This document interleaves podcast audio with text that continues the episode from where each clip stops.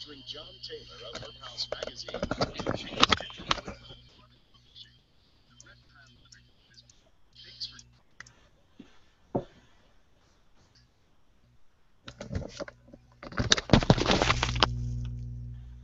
thanks for joining us and welcome to the Reptile Living Room featuring John Taylor of Herp House Magazine and James Tintle with Cold Blooded Publishing.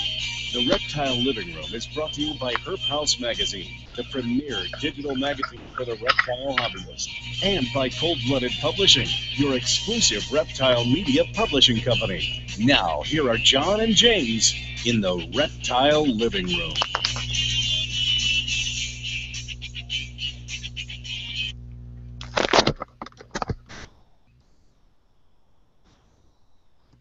So I guess we're live, and tonight we have with us uh, Ray Morgan, uh, the Venom interviews.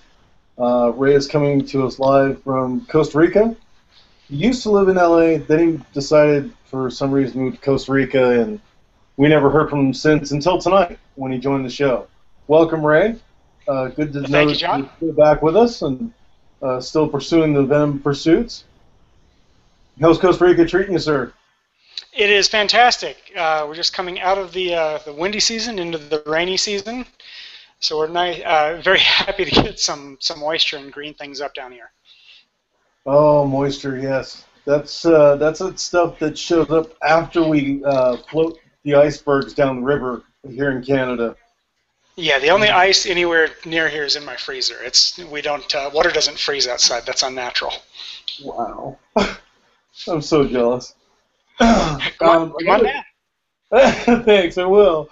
Uh, speaking of jealousy, our um our next guest was actually hated by our co-host already within within the green room in less than five minutes because she is unfortunately a Patriots fan, uh, hailing from Halifax.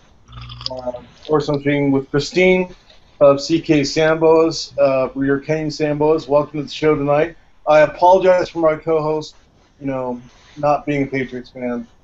You just Hey. can't win them all.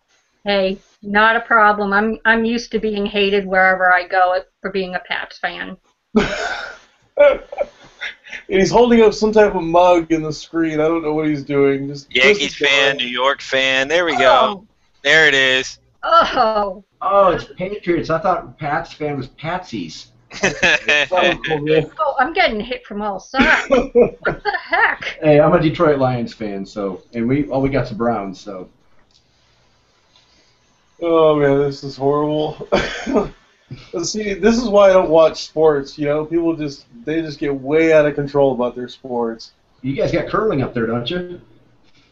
Yes, we have curling. I mean, what better sport is there to represent, you know, a hobby or hucking stones at each other than curling? That is not a sport. I thought they were just sweeping the ice for the hockey players. Oh man. Oh, and there's my co-host James. James, welcome to the show, sir. How are you tonight? I'm doing pretty good. Busy as usual. Awesome. Busy as usual. Trying to make sure this show is all put together right. Yeah, you know, I and you know, I just gotta say, I I'd really like to give shout out to my crew and these guys. They're just incredible. They really pulled together this week, and against all odds, made the show happen and uh, come together. Chad, James, you guys are awesome. Thank you very much. Thank you, thank you. I'll go ahead and do a bow. All right, cool. All right. News. All right, so we got everybody in here. Let's go ahead and start with the news. Oh boy, which one are we going to start off with? Let's start off with a good one here. Let's start off with the cricket story. Eat a cricket, save the world. All right, how many of our guests and hosts and, and producers here have eaten crickets? I know I have. I have. No. Nope, not me. Well, guess Can't what? say that I have. Guess what? Here in the United States, we may be eating a lot more crickets. According to this story, they are now making cricket flour to make pancakes and bread and all kinds of stuff. The whole major point of this story, and you can catch the story in the links on our Google Plus page. Chad's going to post them there for us. I guess uh, raising crickets leaves less carbon footprint than cows. So, and cri- crickets have more protein than cows. So they want more cricket farmers to provide us Americans with proteins. Unbelievable story. Check it out. Anybody have anything to say about that story? Anybody else read it? Uh, our audience, anybody? Go ahead and po- go ahead and post a comment in our Google Plus page or Facebook page or over there on YouTube if you're viewing us over there. Um, pretty. Yeah, there we go. We got crickets in the studio tonight. So here we go. We got another pretty good story. Um, actually, Chad found this one online, and it's actually in my own backyard. Really, it talks about gopher tortoises. Um, group aims to rescue reptiles buried alive by construction.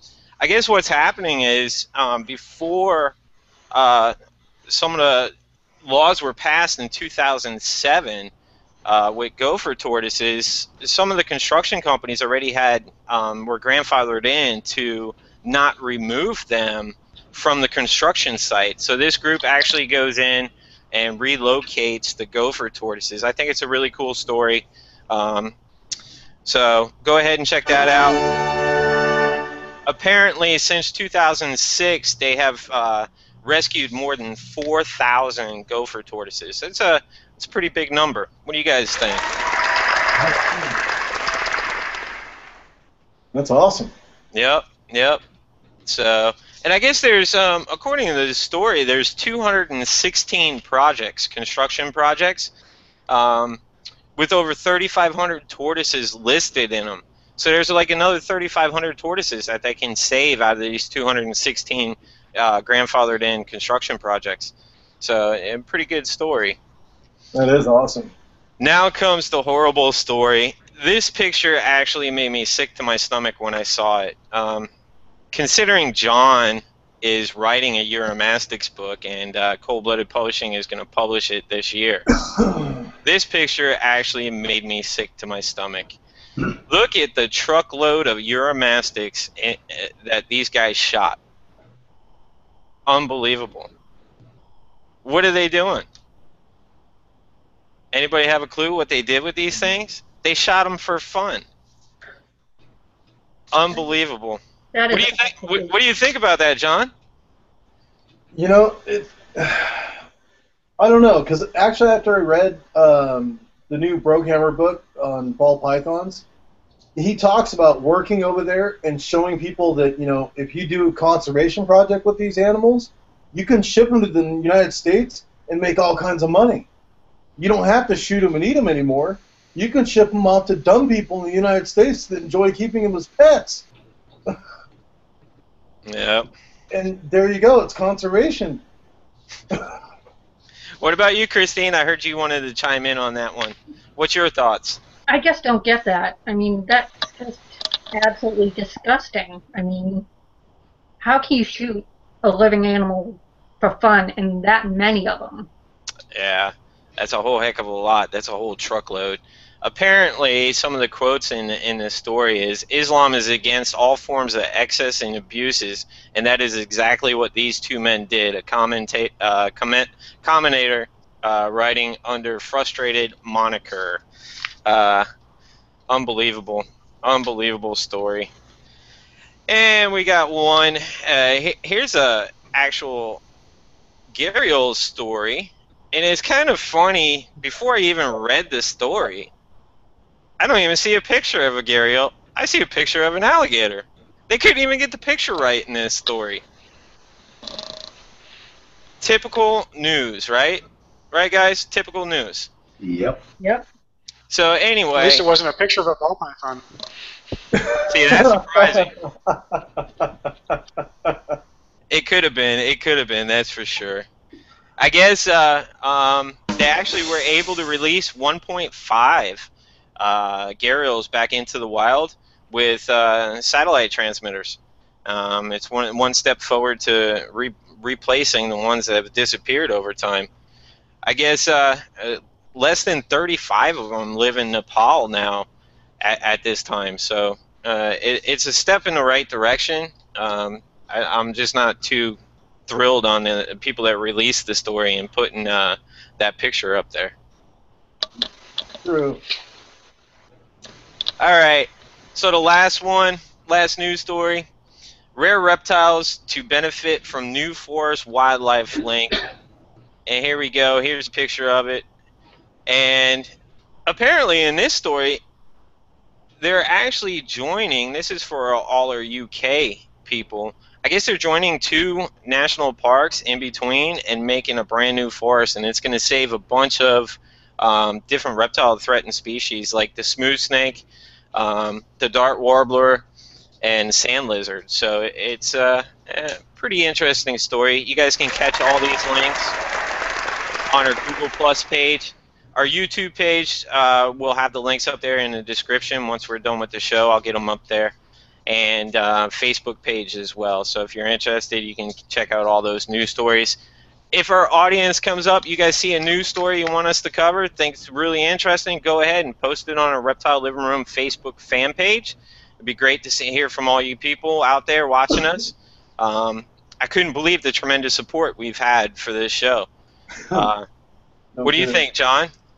It's amazing. It's amazing. It really is. You know, uh, we had talked about it early on in the beginning about reviving the reptile living room, and we didn't feel comfortable enough with what we what we had in mind, and then we started discovering some of the newer technology and stuff that became available uh, via some of the research you had done.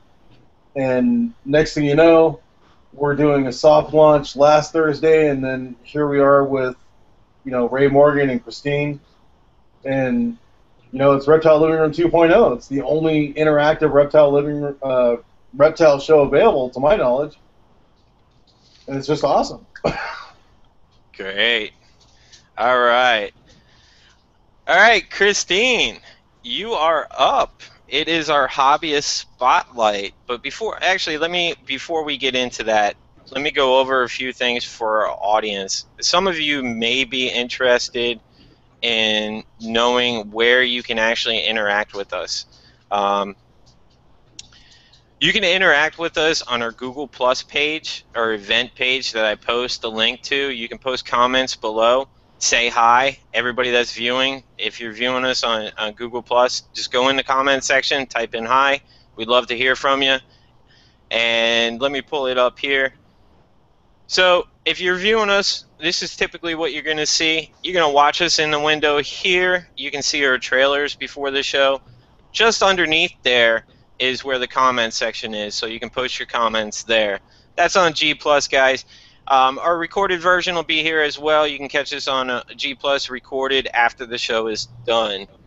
So if you have any questions, please contact us on Reptile Living Room Facebook fan page or G Plus, or even go to the reptilelivingroom.com and leave a comment underneath one. We'll try to help you guys out. All right. So if you're watching us on Facebook, first of all, if you're on our Facebook fan page, Reptile Living Room, you got to click the View Us Live button, and that will drive you to this page we see here. Um, comment section is actually below, and watch us here is up there. If you're watching us on mobile, Facebook mobile, you would have to scroll all the way down to the bottom to post your comments. So you can actually do it on Facebook mobile as well. Um, I'm working on some technology so we can actually bring those comments up. But right now, I am following all those comments. So if you're watching this on Facebook mobile or Facebook PC, leave a comment, say hi. Love to hear from you guys.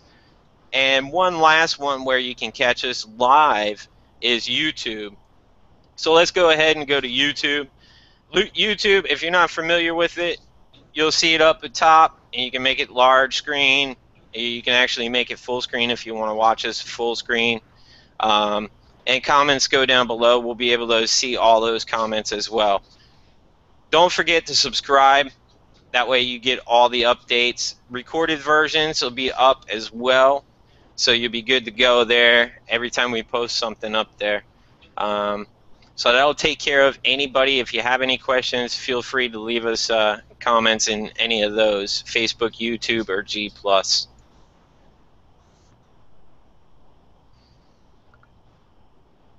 All right, guys.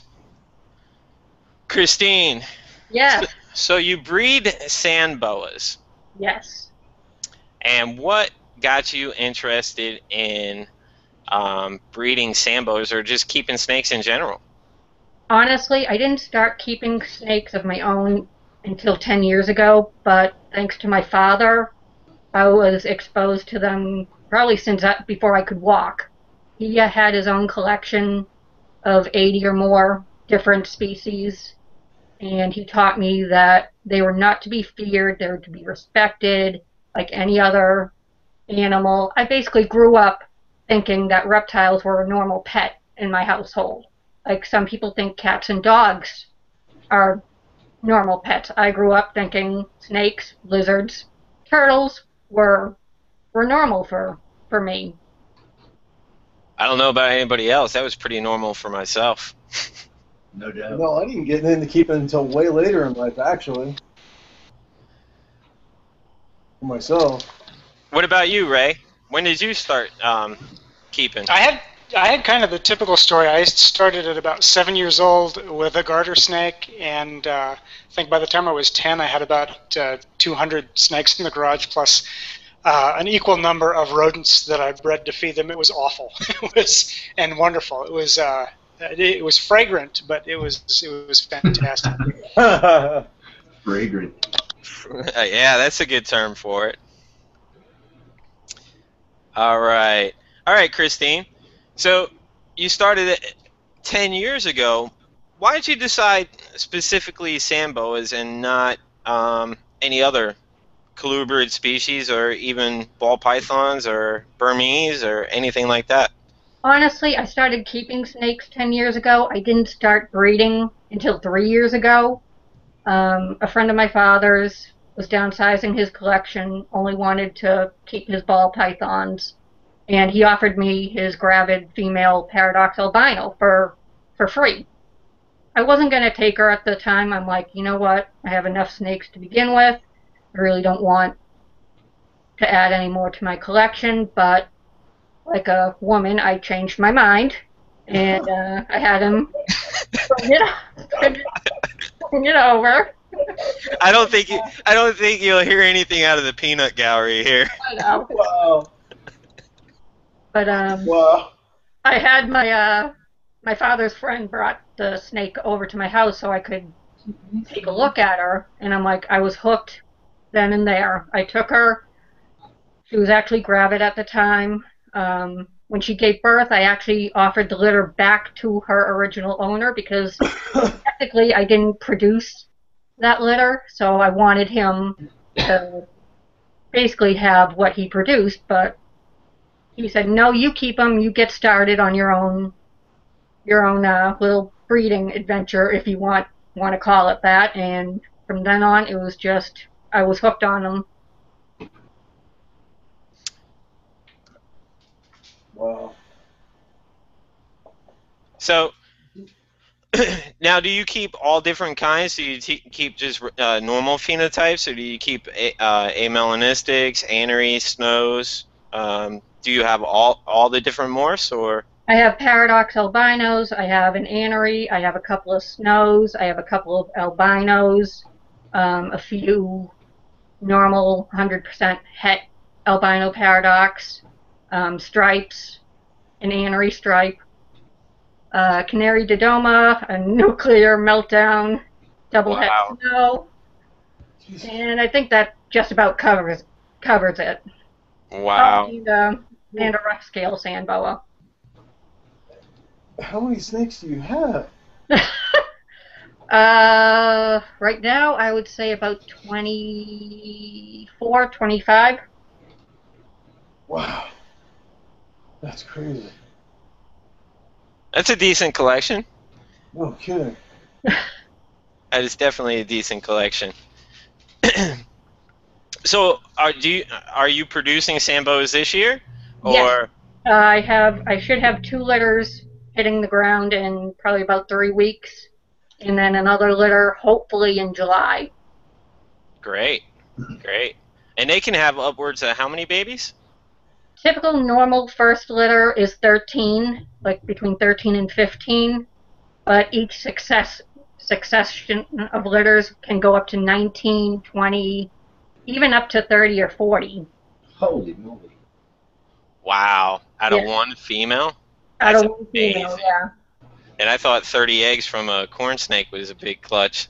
I couldn't imagine having 30 li- uh, going opening a tub and seeing 30 more snakes in a tub. That's got to be I like actually- Christmas. I actually had one of my uh, fellow breeders had a litter last year of 40. So that was pr- t- that topped every record known Wow. litters. Now, for our audience, maybe some of them, you know, don't keep colubrids. What's the basic care on sand boas? Is it typical colubrid, you know, 80, 85, and, and you know, 75 degree cool end? I mean, I keep them at with the hot spot of between 92 and 95, um, a cool end around the low 80s. Um, they're actually really, really easy to keep. I mean, they if you want a snake that's visible, sand boas may not be the one for you because they do remain hidden under the uh, the bedding for most of the time, unless it's feeding day, and then you'll see their little faces poke up out of the aspen. Right. Right. Now, do they feed exclusively on rodents, even as babies, or Yes. i- i- is there some? Oh, so they do. They feed exclusively on rodents then. There is a very bad misconception that has been told by another breeder that it's okay to feed your sand boa crickets. That is, I don't know where that came from. I don't know where this person got that information from, but sand boa, I, sand boas are not uh, one to eat insects. They start off on pinky mice, and then they gradually move up to, if the females get large enough, to small rats. Wow. Small rats. Yeah, I have I have a female that will take small rats. Whoa. That's a big. That's a big sambo. I didn't think they got that big. Damn. Females can get between 30 and 36 inches, and Okay. 36, 36 happened to be the the biggest I've I've known for a female. Males top out between 14 and 18 inches. Wow. Wow. So they're sexually dimorphic. Oh yeah, you get. I mean, some breeders like to keep their males on the smaller side, like below 100 grams. I have a few males that are cl- closing in on the 200 gram mark, and they still are fantastic breeders for, for me. Oh, good. Um, That's insane. Ray, you can go ahead and ask that question if you want. I'll see if I've got the bandwidth for it. Uh, Um, Christine, I was curious about for the uh, the species that are common in the pet trade. do- would- What countries are they sourced from? Um, they haven't exported, I know, for a good many years. Um, they were coming from Tanzania, um, Kenya. Those are the two that I know of. But they stopped exporting sand boas many, many years ago, so there's no new blood coming into this country. Uh, I guess that's good and good and bad. Yeah, true. Hey, Christine, do you work with any of the Russian ones or the the rough scales or anything? Or I have one rough scale. Um, he's been quite the pain to get switched over to frozen thawed. So I've decided he's going to be my only rough scale. I'm just concentrating solely on my Kenyans. okay, Great. Do you keep any other species just besides Kenyans? I do have one normal male ball python, a gray banded king, and a Brazilian rainbow boa. Great, great. All right. Do you have uh, do you have any handy to show off our uh, our viewers? I do. Um, I don't know how well they're going to come up, but I will show you what I have.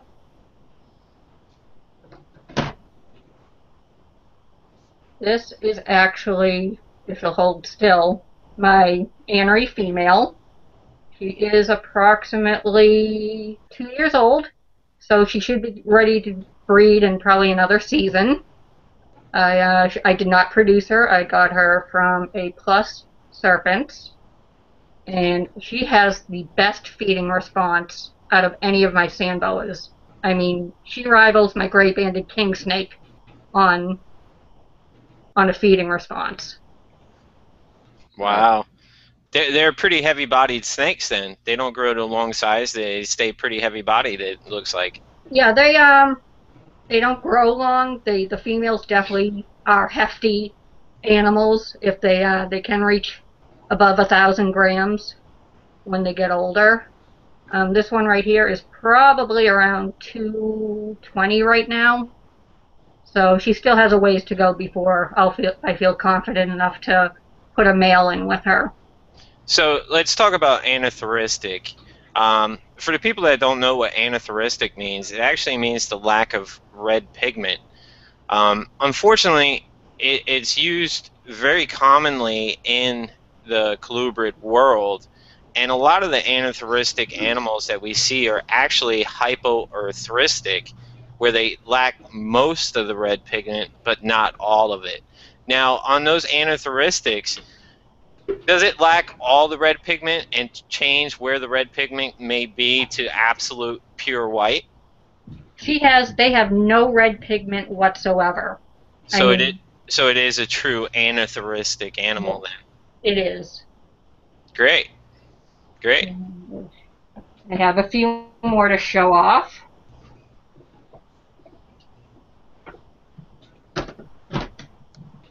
If you can see, this is if she'll. This one will not hold still for me to get a good shot of her. She is my female snow. She is a little over a year year old, so she's quite a ways away from breeding. But um, she does she will not hold still. I don't know if it's because of eyesight issues with the the red, the ruby red eyes, but she's just a she's a spaz. I mean, she but she is a great snake. Again, I did not produce produce her. I picked her up at a local reptile expo a year ago. Um, again, Hey. all oh sorry. Oh, you can put her if you raise her up in the screen. We can actually see a little bit. By the looks of it, it looks like she's uh, looks kind of like white and yellow. Yeah, she is white and uh like a tannish yellow. Uh, snows actually can be more of a have a pink tint to them as well. But she's basically the uh what a t- typical snow will look like. And a snow, for our audience that doesn't know, a snow is actually an amelanistic where it lacks all black coloration, and an anerythristic gene combined where it lacks all the red, and all it leaves is the whites and the yellows and the light pinks. Man. All right. Do we have one more, Christine? I do. I'm actually going to show you one that I produced myself. It's one of my Paradox albino males. The only Yeah. one that is not in shed at the moment. Okay, so let let's explain to um, the audience what a paradox albino actually is. Yes, please. This is actually the only true paradox animal in the snake world that has been proven to be genetic. It is a simple recessive gene. Basically, if you breed a visual to a normal, a normal Kenyan, you'll get 100% het albino paradox. And then if you breed the visual back to 100% het, you will get a split litter of visuals and hets. Okay, so the paradox gene is actually attached to the amelanistic gene then.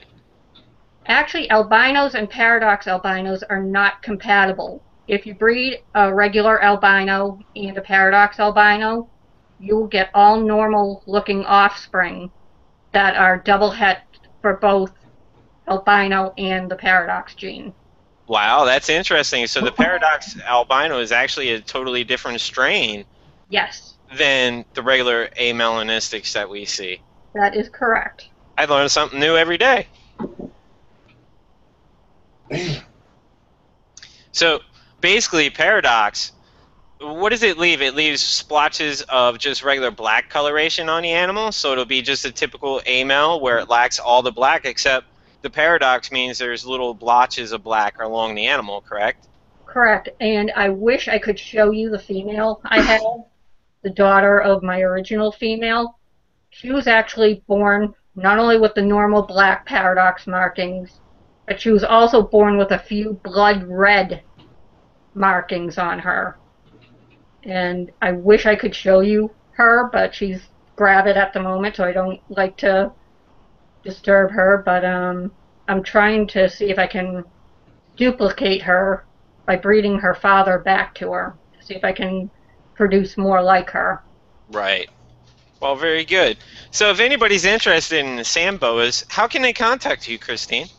Okay, you can find me on Facebook, either underneath my page CK Sandboas or my personal page, which is under Christine Kilroy, or my email address is ckilroy28 at comcast.net.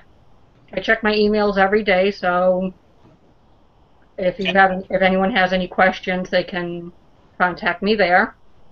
Chad, you got all that information that we can post it um, down below in the comment section after it's done? Absolutely. If she can uh, put her email in the chat, that'd be great. All right. So if anybody's interested in some sand boas, contact Christine. She's got a, a great group. I'm glad to have her on the show. Um, if you have any questions, if there's anybody out there have any questions about sand boas, keeping sand boas, please feel free to uh, put it in the comment section on G Plus, Facebook, or um, YouTube. John, you got anything else for Christine? Ray, Chad, anybody else have any questions for Christine?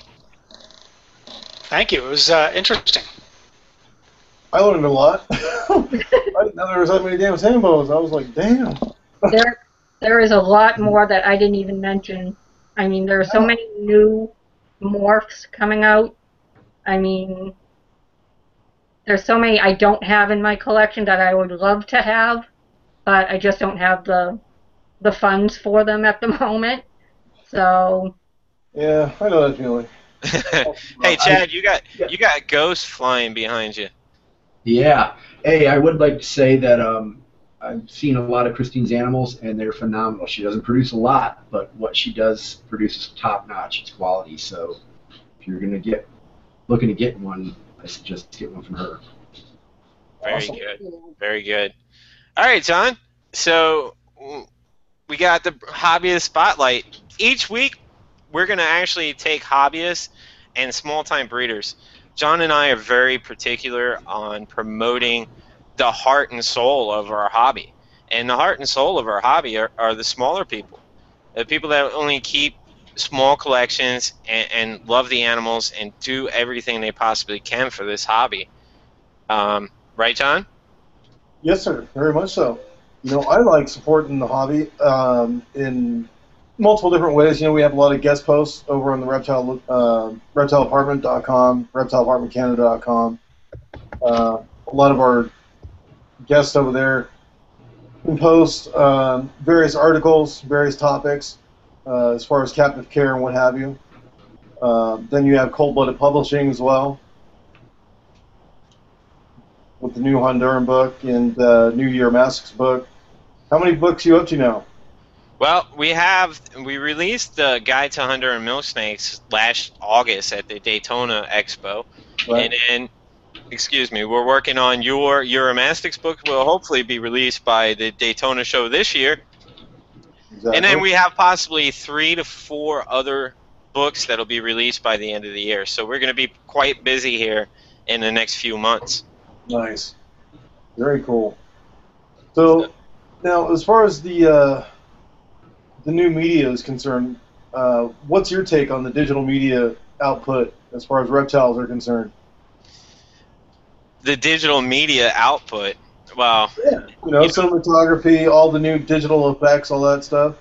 Well, here's what I kind of look at. I kind of look at the history of where we sat. Um, many years ago on information and content about these animals and about these creatures.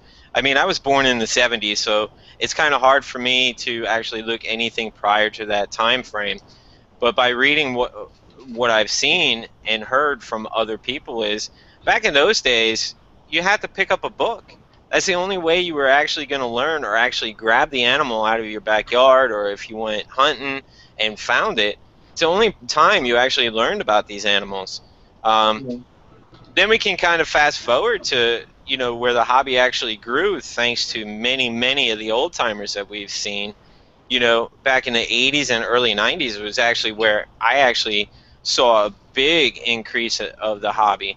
And the amount of people that were in there and you could talk on the phone and exchange letters actual letters stamped envelopes with addresses on them you know, so, US Postal Service. right, right. And we had to release some amazing magazines back then. I remember as you know, back in the early '90s, as a younger kid in my teens, and waiting at the mailbox for the new uh, Reptiles magazine or the new Reptiles and Amphibians uh, magazine, the little yeah. compact one. Oh, it was amazing. I would sit there, and it was only released every other month. So uh, it was great. It was a great time back then, and I learned a lot from those. No, and that's something that was kind of interesting that I know, kind of a behind the scenes kind of thing uh, about the one of our guests tonight. You know, our very special guest uh, Ray Morgan from the Venom interviews. Uh, that was one section that kind of got covered in the Venom interviews. Uh, first of all, Ray, welcome to the show once again. Um, such a great pleasure to have you back on the Reptile Living Room. Uh, the original Thank interview so was awesome, but this one is just, you know, this is actual audience interaction, so now we can have this whole event that we wanted to have originally. Uh, now, I'm looking forward to it. It's fun. So talk to us, how did you originally get into, you know, what, how did the Venom interviews come about? How did you get into snakes in the first place or reptiles at all? Oh, wow. Well, uh, I it, it, bit me as a kid, so, so to speak. Um, uh, when I was, I guess, about I think maybe six or seven years old, and went to mom and dad and said, "Yeah, I, I really, really, really, really want a snake," and they're like, "You're out of your mind. That's just never going to happen." And, and uh, so I did, you know, I did my research and I lobbied hard for a year, and then I was finally allowed to get my first snake, and then that was kind of the uh, the floodgates opened after that. And I just ended up uh, keeping them all my life. And, and kind of, it started out with, I think the way it normally starts out is you, you take what's available.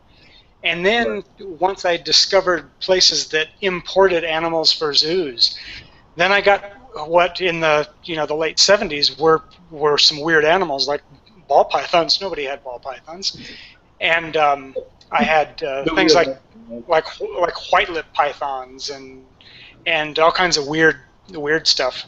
Um, and then so it kind of just stuck with me all my life. It never really went away. But what kicked off the the Venom interviews project is just this, this horrible frustration with the state of the media and what uh, how the both the animals and, and people who work with them, either professionally or in the private sector, how they're portrayed is just it's just abysmal. Um, and I it really struck me that there's there's got to be a more interesting way to do this. And if you if you uh, got rid of the you know all the nonsense and the hype and the manufactured uh, you know pseudo realism, that there was still some really interesting stories there. So then it was just a matter of well, you know, within the world of herpetology, what to focus on. And I'd originally thought, well, maybe the big constrictor problem in South Florida would be an interesting thing. And then as I started to do that, that had kind of there was other, there were other people focusing on that. So I kind of stepped back and said, well, what if you know what if we looked at venomous animals, and and then uh, the idea hit me that well, you know, what about the people who work with these? That you have your hosts that are you know that get all the screen time, but the people who spend their you know their their their days day in and day out working with the animals, they they aren't very visible. And so I thought that that would be a very interesting thing, uh, a very interesting thing to, uh, an interesting story to tell. And so what the project has grown into is something of a collective biography. It's kind of um, it starts at uh, with the question you just asked me is you know how how did it start and Yeah. uh, there's some surprising similarity there uh, and then uh, how people kind of turned pro and how do they how do they took uh, how do they take that that productive obsession and turn it into an occupation which is not an easy thing to do. It's a yeah, it's a weird class of animals and usually the, the people who work with them are are are not altogether normal. And and some of some of them you know some people figure out a way to to make a living at it. And uh, that is interesting because it's not very common. And so that's uh, that's the biography it goes through all their their careers and the work that they do and then it uh, the film closes up with kind of a retrospective and some advice to the next generation it's uh, it's pretty cool You know, and that was one of the things that, you know, I'm definitely guilty as charged. You know, I love working with the venomous stuff. I'm definitely not altogether there as. as and I just haven't gone over to that cliffside yet of how to make money out of it yet. I just.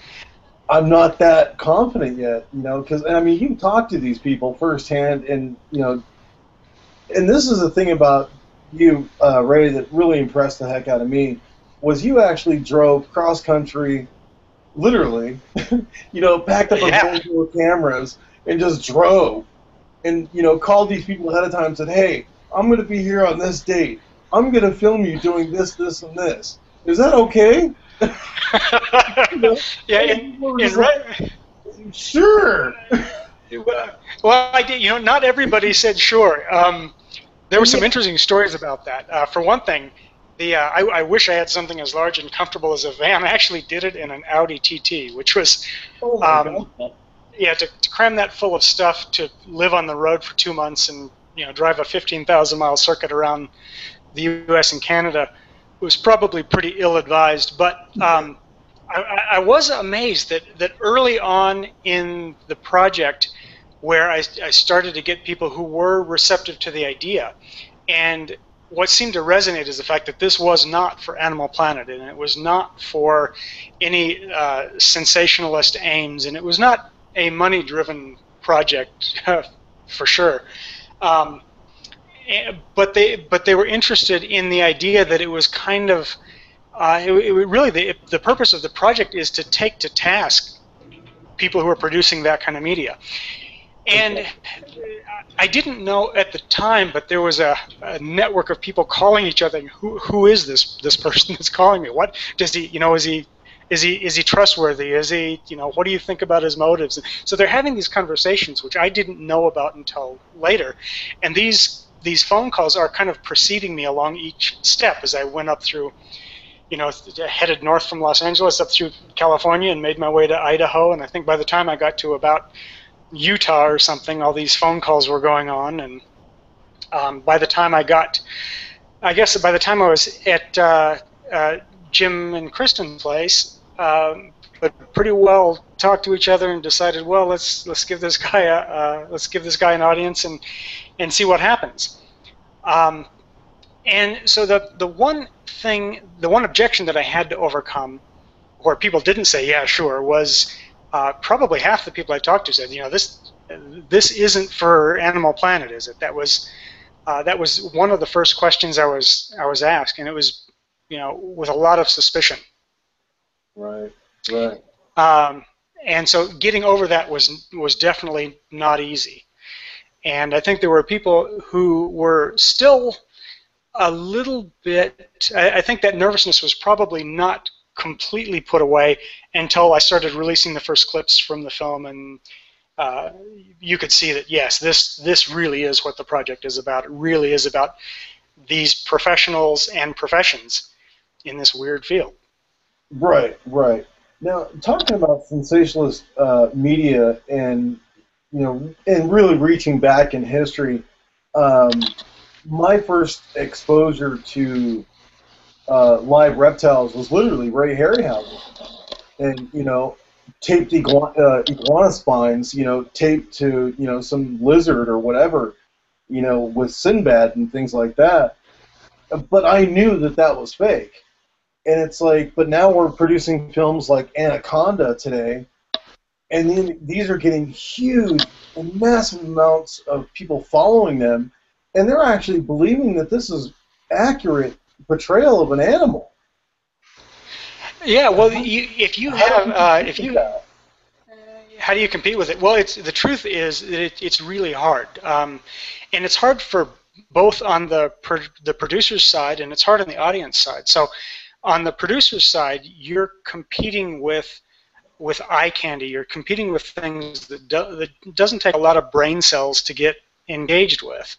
Um, on the audience side, it takes more effort to sit through something that's educational, and uh, you know it's easier to be entertained. And if you already have a bias, if you already have a, a phobia of these animals, or if you're already one of the people who's convinced that cottonmouths will chase you around, um, then those things uh, those things resonate with you and they reinforce your existing beliefs. So, you know, you can you can say the same thing with you know what about news programs or other you know, belief systems? Well, what resonates with people is what uh, what reinforces what they have already decided is real. And so that is probably the biggest uh, the biggest challenge that a project like this has to, uh, you know, to, to gain a large audience is that it has a very strong appeal, but it has uh, a very strong appeal within this community of serious, you know, serious enthusiasts and, and professional people. That doesn't make for an enormous audience. Um, however, I did have one experience that was really a lot of fun, and it completely surprised me. I had a presentation out at the Desert Institute in Joshua Tree, um, I guess about six or eight months ago, and I was pretty nervous about it because the audience was just people who were members of the institute. They were not, um, you know, these are people who have a, a, serious interest in nature and the environment and wildlife in general, but they are not herp people.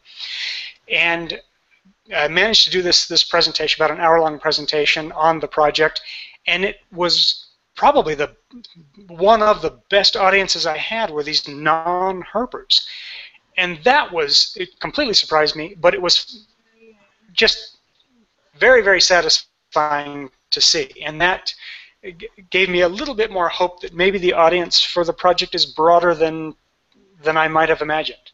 I hope that's true. Yeah, no kidding. let's hope it's much broader than imagined. Now, as far as you know, the competition with you know uh, not going after the lowest common denominator, how would how do we go about without giving away your film? How do we go about reaching that giant audience that we really want to you know get it out to? At the same time, not you know selling you short. I mean, is there any that clever marketing? Yeah, that really thing or that, that's the that's really the sixty-four thousand dollar question. Um, one of the things I've noticed in you know both in this field and in other businesses is that markets, whether those markets are for you know consumer products or in this case for for media products, tastes move by evolution and not revolution. So in most cases, it's very difficult to come in and completely yank the rug out from under an entire way of doing things and say that that doesn't work anymore. That's no good. This is good. This is the way we're going to do it now. And if you approach it that way, it's usually nothing but crickets. It's uh, just yeah. deafening silence.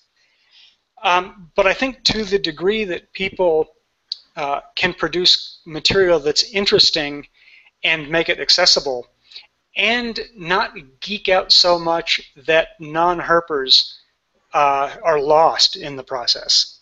Um, to, I mean, if you did nothing but, um, you know, you did nothing but, uh, you know, a, a, video presentation of a university lecture with nothing but Latin names and black and white diagrams, you would lose the audience in 90 seconds. They, the majority of, you know, unless you paid a lot of money for grad school, you're not going to sit through that. Yeah. Um, but but I think if you can make it if you can make it appealing, um, you know, if you can if you can add a lot of interesting visual information. Uh, so one of my my favorite things, and it's it's tongue in cheek and it's purely comedic. But if you've seen the Z uh, Ze Frank's uh, videos that he does, you know, true facts about the mantis or true facts about the sea pig, and and it's absolutely hilarious.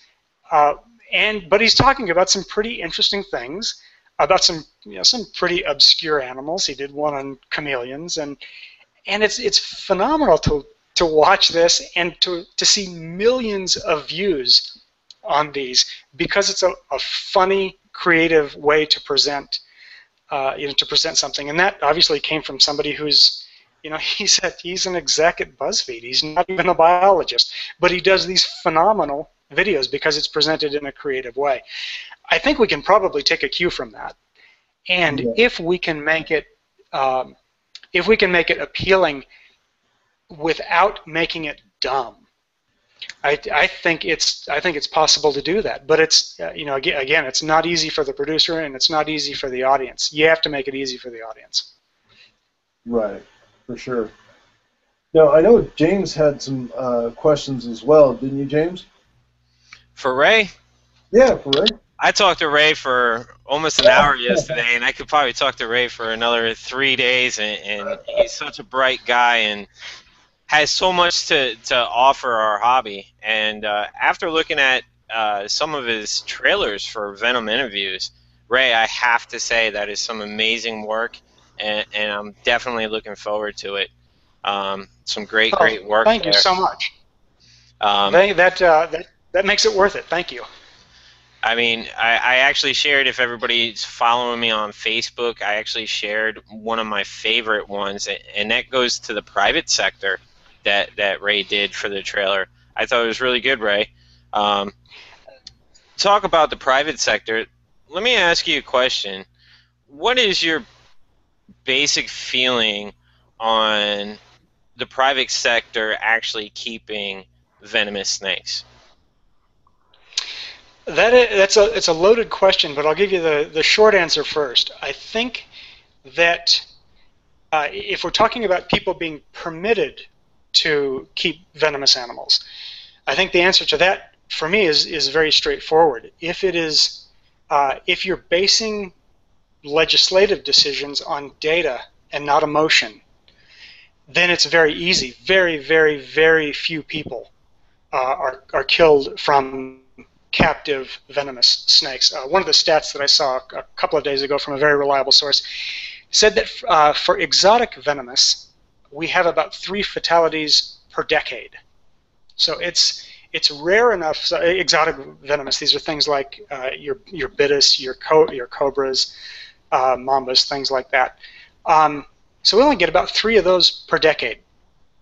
And in, in terms of envenomation, the, the stats are in the private sector, they're not a lot different uh, you know, per head than they are in the professional sector. Um, they're they're both fairly low. So if you're talking about people being allowed to do it, the data just isn't there to support prohibition.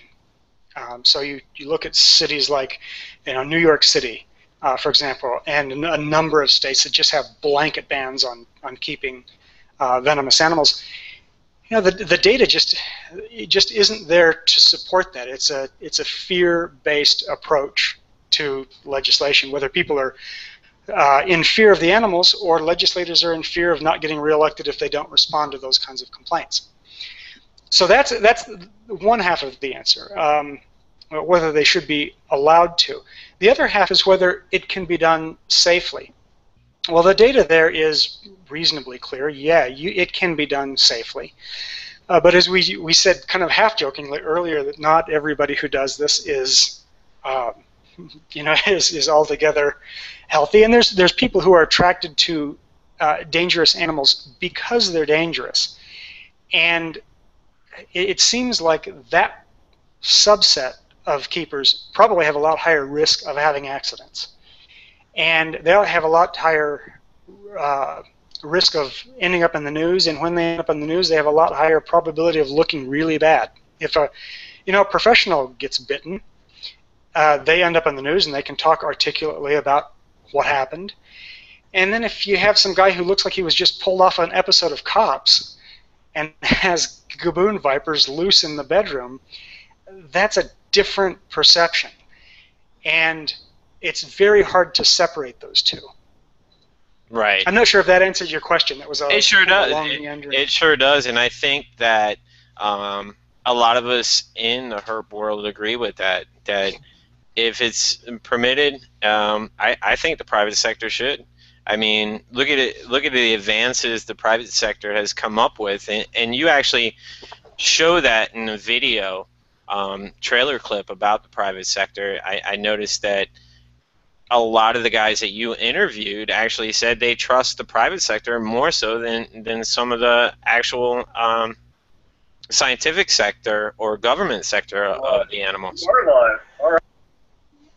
You know what was what was really interesting is I had started out the project once I decided that I wanted to cover the professional and scientific aspects of uh, of the field. Um, I had kind of said, well, you know, the private sector is probably a that's a big thing all by itself. Let's save that for some time down the road. Well, it pretty quickly became clear that the two can't be separated very cleanly. Um, virtually all of the people who work with the animals professionally also keep them or work with them in some capacity privately. And as, as you said, and as, as it shows in the clip, there's a great deal of important work that's done in the private sector. Um, so drawing a, a, sharp distinction between, you know, these guys are professionals and they get paid to do this and therefore they should have special permission and that they command a higher level of respect. You know, there's a lot of people in, in the, the private sector that command just as much respect. Um, and look at the, the, clip there of uh, Dr. Mark Seward. He does uh, he, uh, biology, reproductive biology research primarily with Gila monsters there in Colorado, and he he has probably the most technologically advanced breeding setup I've ever seen. And there's a quick tour of it there uh, on the, on the film. But what he's invested in that and what he's able to learn from that is phenomenal. He's uh, you know, from what he's learned in the private sector, he's one of the, you know, handful of people on the planet who knows the most about heloderma reproductive biology, and that comes from the private sector. Um, in that clip, I mentioned Laurence Klauber. He was from the private sector. Um, the all of the people who run Venom Labs, they all came from the private sector. Uh, so it, it's an important field, and if you prohibit people's ability to do that, you're potentially cutting off, you know, not just enthusiasts, um, not just cutting off connection to, you know, to a part of the natural world, but you're cutting off next generation of potential scientists and, you know, people who are going to do work in the field. Um, so I definitely don't think that being overly restrictive is in our long-term best interest. I think it's a bad idea. For sure. And uh, just now, our actually our special guest just joined us. Ray, your uh, friend and colleague, Mr. Mike Clarkson. Mike, how are you? Doing good, guys. Doing good. I've never used this software before, so you guys will have to bear with me. no worries. so how's uh how's the industry treating you these days? Uh, busy. Spring is a busy season, so I'm still at the office, and when I'm done here, I will still be working for a while. So, This never ends for you, huh? uh, you know, it, it, it, it's tough to explain to people that um, when you're when you're working in this business, you're working. It's 40 hours isn't a thing. Um, there's no nine to five. You know, if, if if you get home by five, you got fired, and, and that's what happened. exactly. So, um, and you know, this is the time of season I'm constantly on shoots, and everyone's like, "Man, you're in Louisiana, then you're in Texas." Like, yeah, that's not exactly voluntary. That's, uh, Yeah. you know, one network says, "Oh, we want a pilot of this, we want a pilot of that," and you're just jumping all over the place, and it's usually on two days' notice. You know, um, just you, you keep everything packed, everything ready, and yeah, this time of year the the industry's crazy. Now, in in wintertime, I'll be complaining I'm not doing anything at all. So, you know, there, there's an ebb and flow to it. Exactly. Feast or famine. Now, we were talking to uh, Ray about uh, venomous keeping in the private sector as well as um, just the representation of herpetology or even herpeticulture in the mass media today um, being dumbed down and edited to the lowest, you know, lowest common denominator, basically, where they actually believe that films like Anaconda, that this is this could actually be real and happen to someone in South America. and then you have YouTube videos, you know, showing people with large snakes and being eaten and what have you. And it's like with anybody that can produce video, it's like anything is possible. So how do we deem, you know, where do we draw the line anymore? It's like who do we believe, who do we not believe? I mean, I think to a certain extent that's happening in all sectors of uh, science and education in general. I mean, yes, it's a huge thing in uh, herpetology and uh, herpetoculture, but I think it's also transcending into other areas. You're seeing people believe stuff just at random that that Samsung was paid uh, by Apple and pennies, and people see that and read it. You basically got to anything you read, you got to go on Snopes and double check. And uh, Yeah. you know, I think I think it's rough in a science area because it's so hard when people don't know the area where the lines are drawn. Where sometimes if it's just a crazy rumor like pennies, they're like, oh, okay, well that can't be real. With uh, especially reptiles and amphibians, where there's that mystique and mystery surrounding them, I think people just believe it all. You know, hairy frog sounds less believable than some of the stuff that isn't true. So you know, it, it's tough, but I, I think. Uh, there are still a few networks out there trying to present real science, and the rest I think you have to realize are entertainment, and we have to get people out there and go, hey, look, you know, that's not factual. It's tough. It's a, it's a battle. Exactly. Brady, do you, uh, what would be your take on, you know, on network media today as far as representation of herpetoculture and herpetology? Uh, you know, I, I think I've largely given up on it. Um, and I, I hate to be defeatist, but it's it's it's it's really tough. Um, but when you hear occasional stories where you, you somebody's rational about something, it's really refreshing. There was a, a story that popped up, I think, uh, a week or two ago about a guy who was bitten by a cottonmouth down in, I think it was down in Louisiana, Mike, and he stepped over a log, got nailed by this thing, and you know he he acknowledged, you know, like look, I was in the snake's territory. I hope it it lives long and and thrives, and that just parts my hair because you don't hear that very often. Um, but to answer your question, I I hate to say that I've given up on it, but I there's just for the most part there's better places to spend your you know spend your hours. Exactly. Exactly. James, what are your thoughts? I, I think we're all on the same page when it comes to uh, herps in, in, in the media spotlight.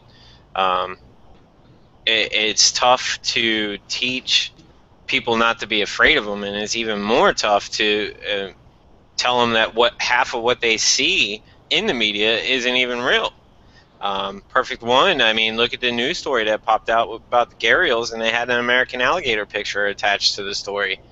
Uh, you know, people don't know the difference, and it's tough to battle. Like Mike was saying, it's tough to battle uh, the difference between what truth is and, and, what the media wants everybody to pertain everything to be. So it, it's it's something that all of us in the hobby and all of us that love reptiles and amphibians and need to really band together and, and get that education out. And, and, videos like the Venom interviews, I mean, I, I can't wait to see it beginning to end, and I'll probably watch it three or four times to really get the whole gist of it because it, just even in the trailers, it's so informative and tells me so much that we can do as a hobby. I think I think one advantage we have right now is that um, a lot of people are turning to the internet for their media. And, and that's a huge advantage to us because we don't need the network's ear. We don't need to sell why this is going to cause ratings. All we have to do is publish it ourselves like this, and people can view it. And I think that opens the door for a bigger audience than we had before. Because it's, it's tough to sell a network person on a wonky show that's going to have a positive spin. They're like, well, why will people want to watch that? Whereas if a few of us just start making this positive media and putting it out there and, and word of mouth and doing grassroots educational efforts, I think that'll help um, really get the word out, taking advantage of this uh, media right here, because a lot of networks are looking at the internet as how are we going to start integrating, because that's the next step. You know, just as DVDs are fading into uh, internet downloads of movies, so will television eventually become part of the internet. You know, actually, Hey, Mike. Oh, go ahead, Ray, please. Oh, Mike, I was gonna I was gonna ask. I don't know if we've ever talked about this, but I'm curious about your thoughts on not just how accessible different media is on the consumption side, but how increasingly easy it is to produce good media. I mean, there's people that have YouTube shows, and there's people that that are able to do, you know, production quality for a thousand dollars that years ago would have cost a hundred thousand dollars. Oh What yeah. do you think I mean, about?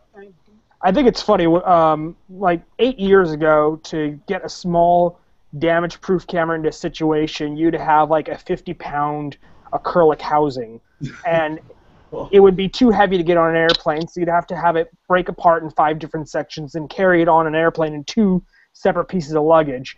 And now you can fit that same thing in your pocket. It's a GoPro. You can buy it at Best Buy. That that's since I've been in TV. I think the changes in technology, the fact that um, the same year the flip camera came out, cell phones replaced them by just having a built-in camera. I mean, that you could shoot a whole movie on a 1080. My, the first show I worked on, we didn't have 1080 cameras. You know, we were shooting in 720. So my cell phone's better than the first cameras we because it, that's out there. Because uh, editing software is cheap. Um, yes, it's easy to make really high quality stuff. Distribution is easy, and I think we need. Uh, we live in a unique time period where we can take advantage of that. Will that always be there? Who knows? Let's take advantage of it now. Because I think eventually your big names are going to want to find a way to lock that down, monopolize it, and become the one go-to source. You know, that, that's something that I wanted to uh, ask. Actually, was you know how do we, you know, as a entrepreneurial audience slash producing audience, how do we go about producing better media? You know, given the limited budgets that we're all operating on, you know, is there some way to approach a network, or is it even an idea to approach a network, or should we just keep doing what we're doing and let everybody else catch up with us as we go? I really think alternate media, the internet especially, is the way for us to go. I don't think um, approaching networks when you know you, you'd be amazed how many production or show ideas are pitched to networks daily. Um, I work in development, so I, I get pitches from people that want to have us then pitch them to networks, and I get stacks and stacks and you know just stacks and stacks and and just and then I'm pitching those to networks, and I've got folder upon folder, and that's just one production company, one per, one development executive, one production company, and there's hundreds of them.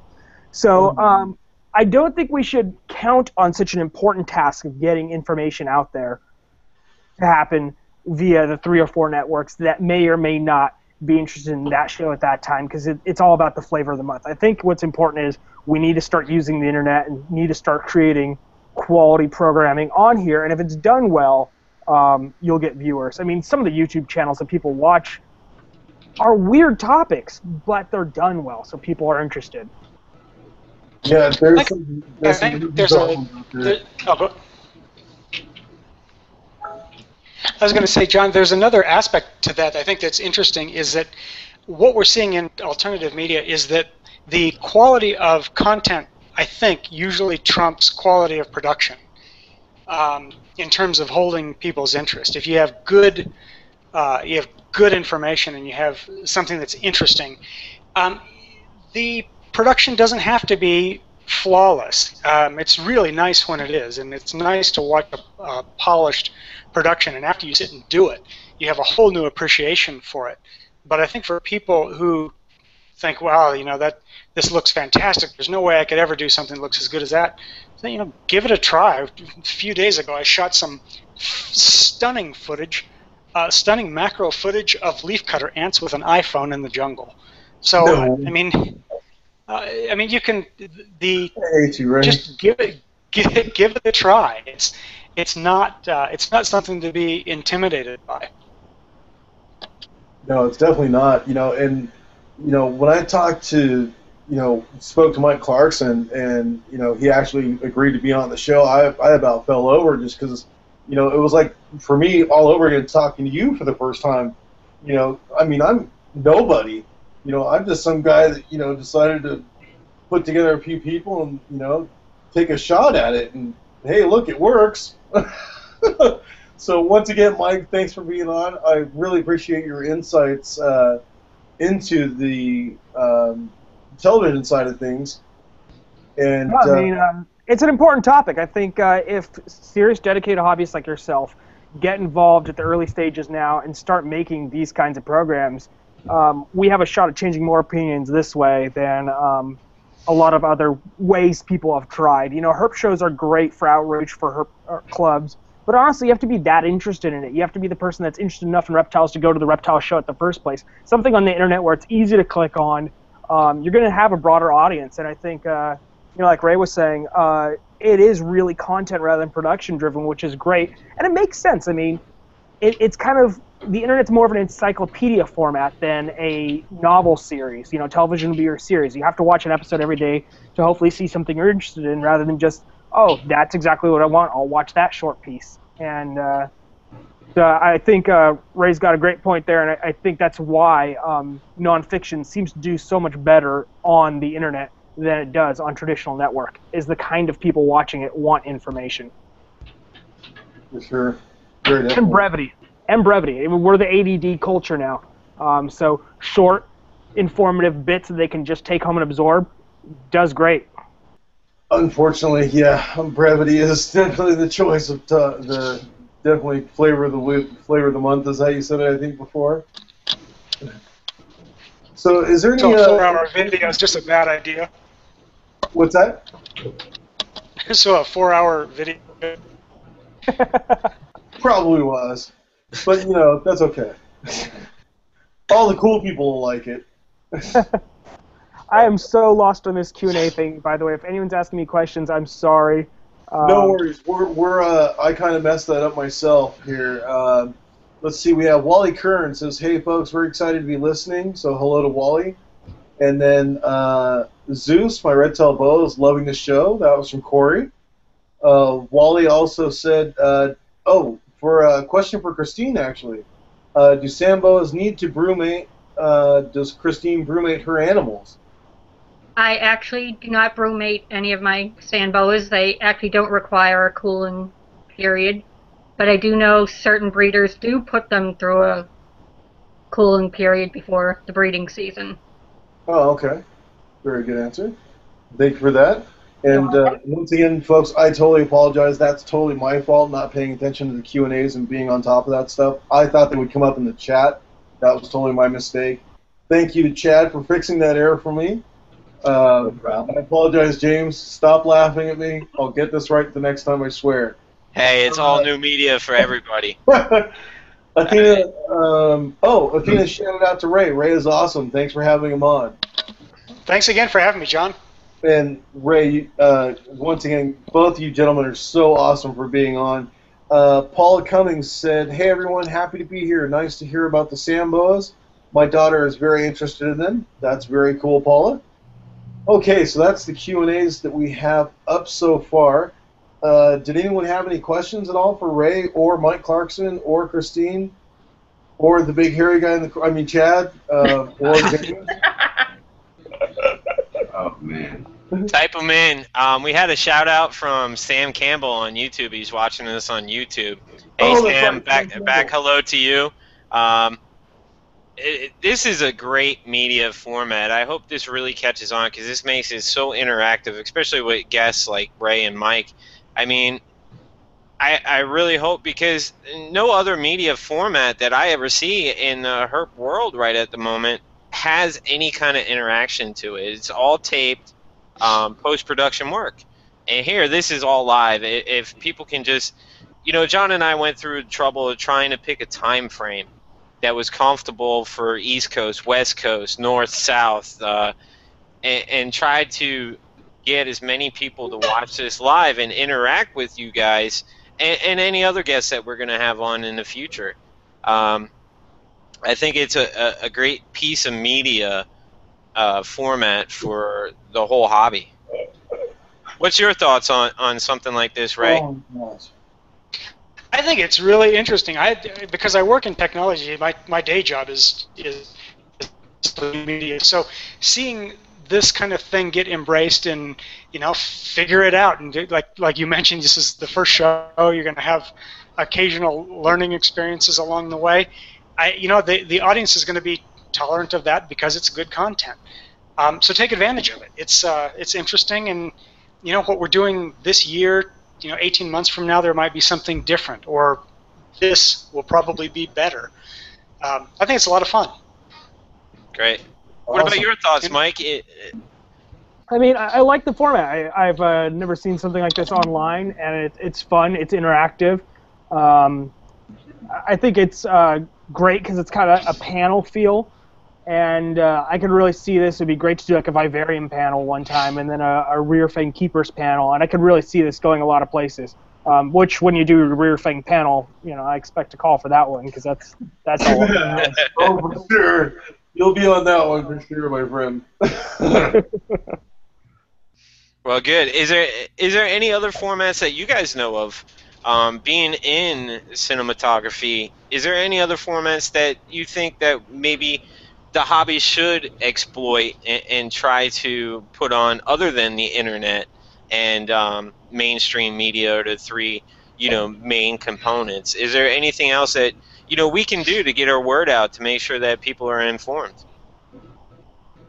You know, I, I think video, short streaming video, um, YouTube is has done huge uh, growth in the last few years. We've been watching it really closely. A lot of major networks are like, well, how does our show tie back to a website? How do you have that web integration? That's the big thing, web integration. And if you can find a show that has web integration, your chances of selling it are, are that much greater. Um, and I think you don't need a network to do that. We have an opportunity there. I haven't seen uh, great field herping shows yet, um, or comedic topical shows with reptiles. I'd love to see that. I mean, I know you have the Randall guy and the honey badger, and you have that guy that does the uh, the frog and the the uh, mantis shrimp, and he, you know, strange nature facts, and he uses the British accent, and and they're hilarious. I, I think uh, a great herp comedy. You have to you have to find other elements that make people want to watch. They're not going to watch a show about a corn snake just because it's about a corn snake. But if it's hilarious and educational, or if it's interesting, if there's you still have to have that traditional TV why you watching. What not what are the stakes, but you know what's the catch? What's the draw? The animals are the draw for us, but for the general public who doesn't have the fascination with the animals, I think the next thing would be how do we add that into our passion? Right, right. Hey, all we gotta do is hand John a snake, and we could have a nice uh, uh, silent film with him. exactly. It would be entertaining as hell too. You know it would be. I could Uh, take you on a, tour, a herping tour inside my house.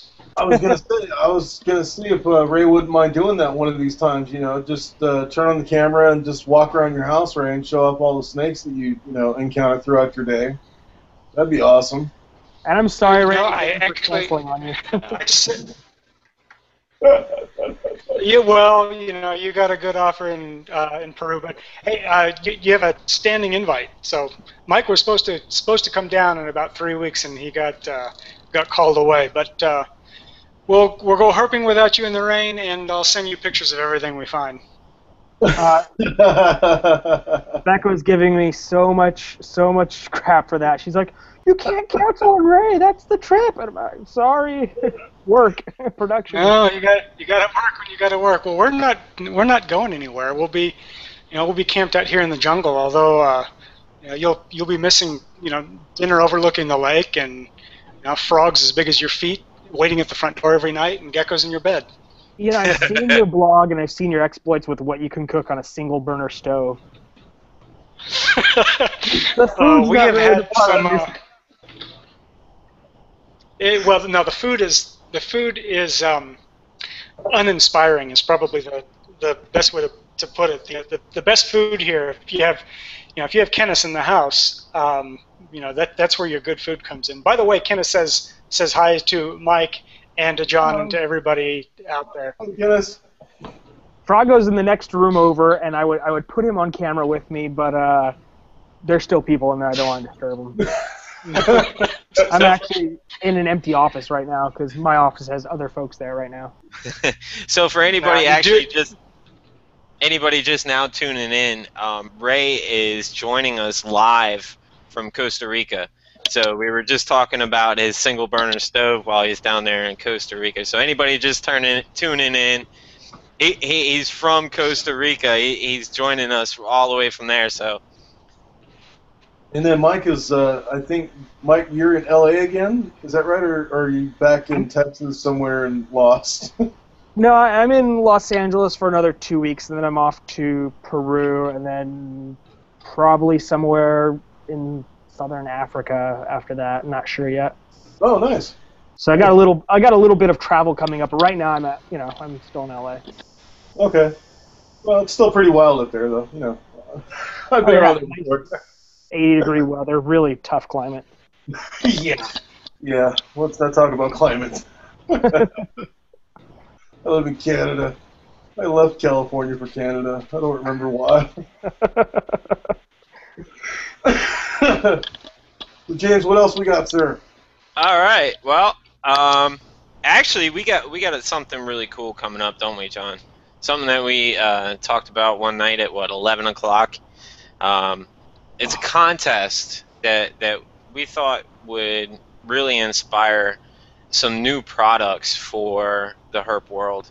Um, I don't know if anybody's ever seen the Shark Tank, but if you have, you know what it's all about. Anyway, John and I were talking about doing our own little version of the reptile world and, and his snake tank. And um, I'm going to see if this image comes up. I was having a hard time loading it all up, but I'll go ahead and uh, load this image up anyway. So, anyway, snake tank, basically what we're looking for is we're looking for contestants. Um, to actually send us short videos of a product that they either created, they actually are now marketing. Um, it could be educational DVDs, it could be um, some sort of incubation medium, food for crickets, geckos, whatever it may be. Um, any product that you have, whether it's in distribution already or you, you actually have a prototype. And, and what we want to do is we want to have our audience vote on these products. It's going we're going to pick eight contestants and um, narrow it down to one, and the winner is going to receive a full one year um, advertising campaign with Reptile Living Room, and and that's going to include a, a 30 second production commercial that you'll be able to own and put out on YouTube, put out on your Facebook, um, and, and promote your product. So let me see if I can, John. You want to take over, and I'll see if I can find this uh, image real quick. Okay. So basically, you're going to uh, submit a short video, uh, print sales pitch, and then a description of your new product. Uh, basically, right to reptilelivingroom.com. Uh, we're not going to do any uh, animal promotions or anything like that. Let me see. I think uh, Jimmy got the snake tank page up. So, Yeah, here we go. It's not the best image. We had Ray actually provided the snake up on top. It got cropped off here, so. Um, but Ray provided the image for the S of the snake, and then uh, Diego Ortiz out in Arizona, he actually provided the image down at the bottom. But um, ReptileLivingRoom.com is going to have all the information up there. Just go there, uh, contact us. You can send. I have the all the information. You can send uh, all your videos, maybe description of the product, sales pitch, however you want. Bring your A game, pitch it to us, and we will uh, um, get back with you. So be in contact with ReptileLivingRoom.com, and it'll be all up there. If you're friends with us um, personally on Facebook, of course, you'll see it once it's all up. And then um, Facebook uh, fan page, Reptile Living Room, we'll have all the links there as well. So I, I think it's going to be pretty good. What's your thoughts on it, Chad? I know you're our executive producer over there, but what's your thoughts on this uh, little contest? Maybe you think it'll bring some interest into people really wanting to uh, produce new uh, content or products? Oh, absolutely. I think it's a great idea. That's it. Huh? yeah. oh, about that. Got interrupted. Um, yeah, Mike, it's I'm- awesome. Oh, Mike, I'm liking your hat and glasses there, bud. Yeah.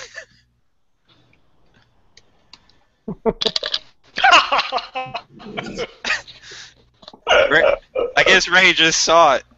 Ah, that's hilarious. I just, it just the, the video. I'm on a little bit of a lag, so I I'm late to that party. Awesome. I'm gonna blue box him now. Now everybody can see him. Yeah, there we go. That's all you see. Everybody sees Mike with the glasses and the beard. Cool stuff, bit Mike. fashion, you know. well, you know, I, I figured John had a hat and a beard, and I was feeling left out. You know, I just got scruff, so uh, you know, trying to join in. It works. I dig it. Great stuff. Hey, we got any questions? Uh, uh, Q and A for anybody?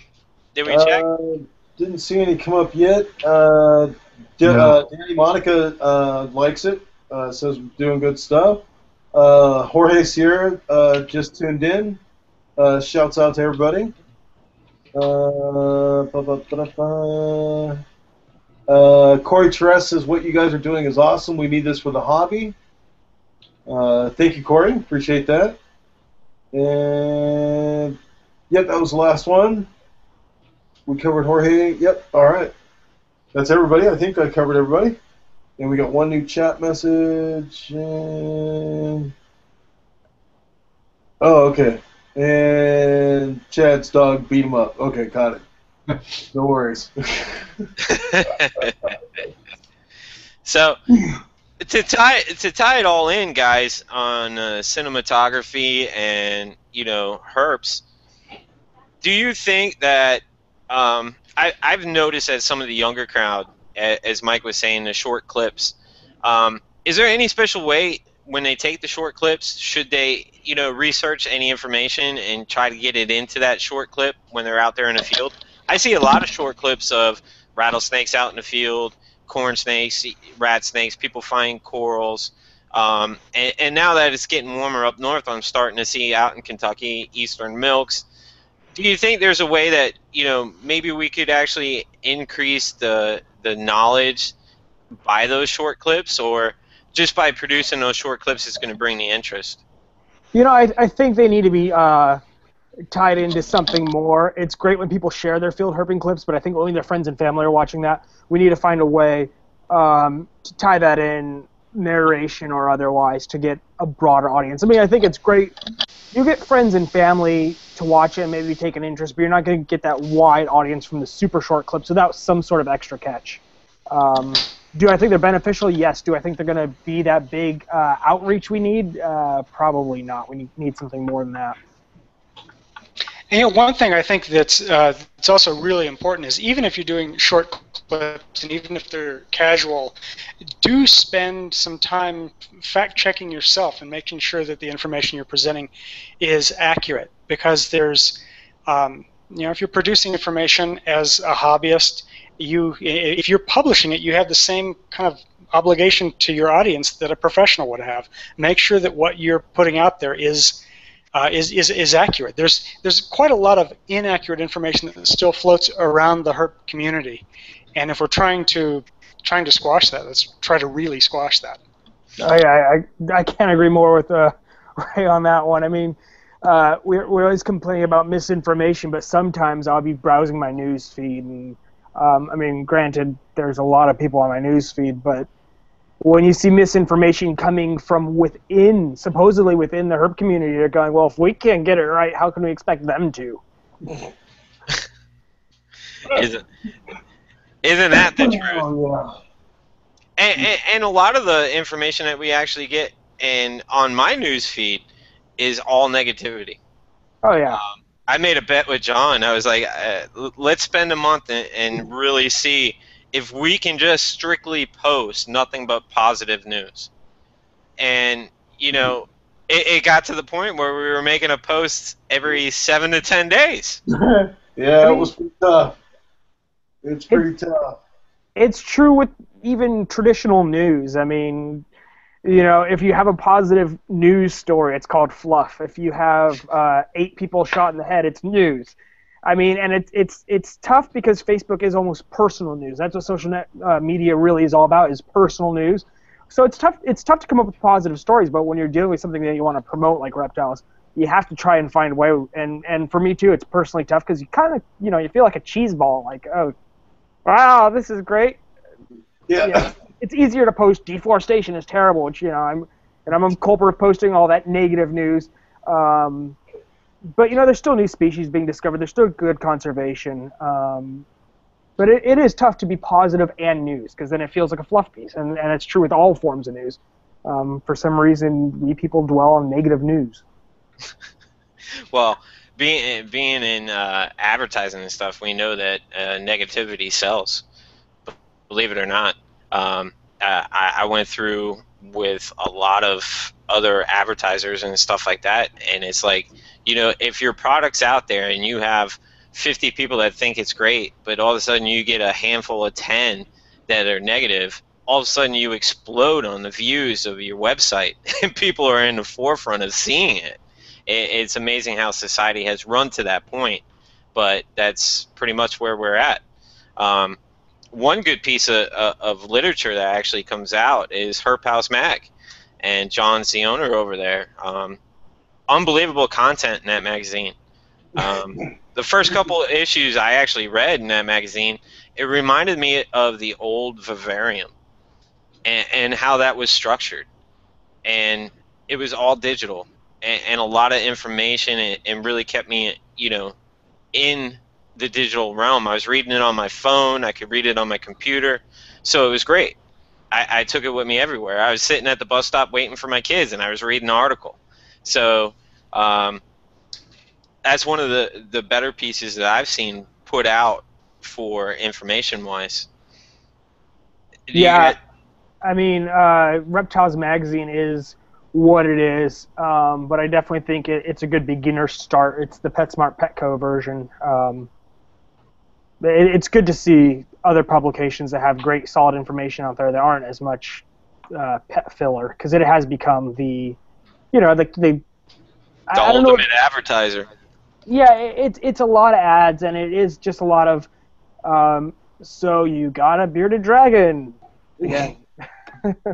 I mean, and there's a place for that. I mean, everyone starts somewhere, and uh, a lot of people do start in Petco and Petmart. So I, I think there's definitely a place for that magazine still. It's just, it is the um, amateur keepers startup guide. Because I can't say that in the early days when I, you know, I wasn't inspired by their shoot. What year was it that they had the uh, Gray Band and article, and uh, you know there was one with Bob Clark's Granite Burmese Python on the front, and you know back when the pa- you know the pages were black and white. And I can't say it didn't inspire me. I don't think it's not doing that as well today, but it's really an amateur magazine. It's become more and more of that curtailed towards that, and it's good to see that. Um, there's other publications that are coming in, kind of replacing where Vivarium left off, because Philippe's Vivarium magazine was fantastic, but you know there, there was a void. I still read it today. I read all the back issues.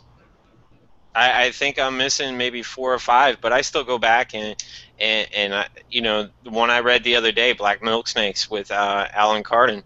Uh, unbelievable articles, information-wise. Even though some of it may be outdated information, and we've learned in the past 20 years that you know keeping these snakes this way wasn't the best care, and we had to tweak it a little bit is there any any um, media's outlets that you guys would actually recommend um, for the more you know mid-level to advanced hobbyists?